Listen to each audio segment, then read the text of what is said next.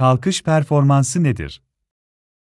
Kalkış performansında pilotun görevi çok kritiktir, çünkü uçağın kontrol yüzeylerinden sorumludur ve bu aşamada uçağın kuyruk kısmının yer ile temasını önleyen kişi pilottur. Kalkış performansını rahat anlayabilmek için monolib üzerinde gördüğünüz görseli biraz daha detaylı olarak inceleyelim.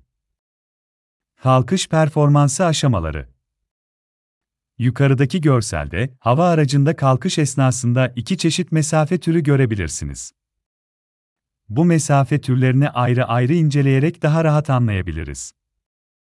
İlk mesafe türü olan esci, yani ground roll, hava aracının yere temas ederek aldığı mesafedir ve bu mesafe türü kendi içerisinde hızlara bölünmüş bir şekilde üçe ayrılır. Bunlar 1 VSTOL 2 VMCG 3 VMSA İlk hız türü olan VSTOL, uçağın kanatlarından akan, hava akımı başlamadan önce uçağın ulaşabildiği en düşük hızdır. İkinci hız türü olan VMCG, uçakta aerodinamik kuvvetin oluşabildiği minimum hızdır. Üçüncü ve son hız türü olan VMSA, uçağın yav hareketini yapabilmesi için gereken minimum hızdır.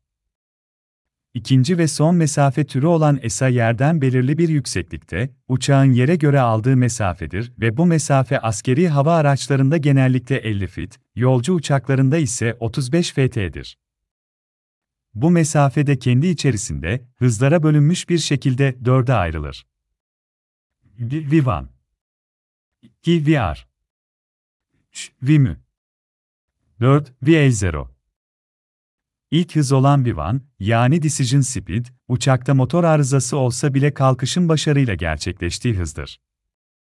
Ayrıca bu hız, VMCG'ye eşit ya da fazla olmalıdır ki kontrol korunabilsin.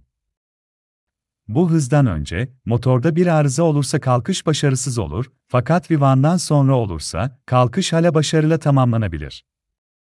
İkinci hız olan ve ar hızı, pilotun elevator denilen kontrol yüzeyini kullanarak hücum açısını arttırdığı ve CL'in arttığı hızdır.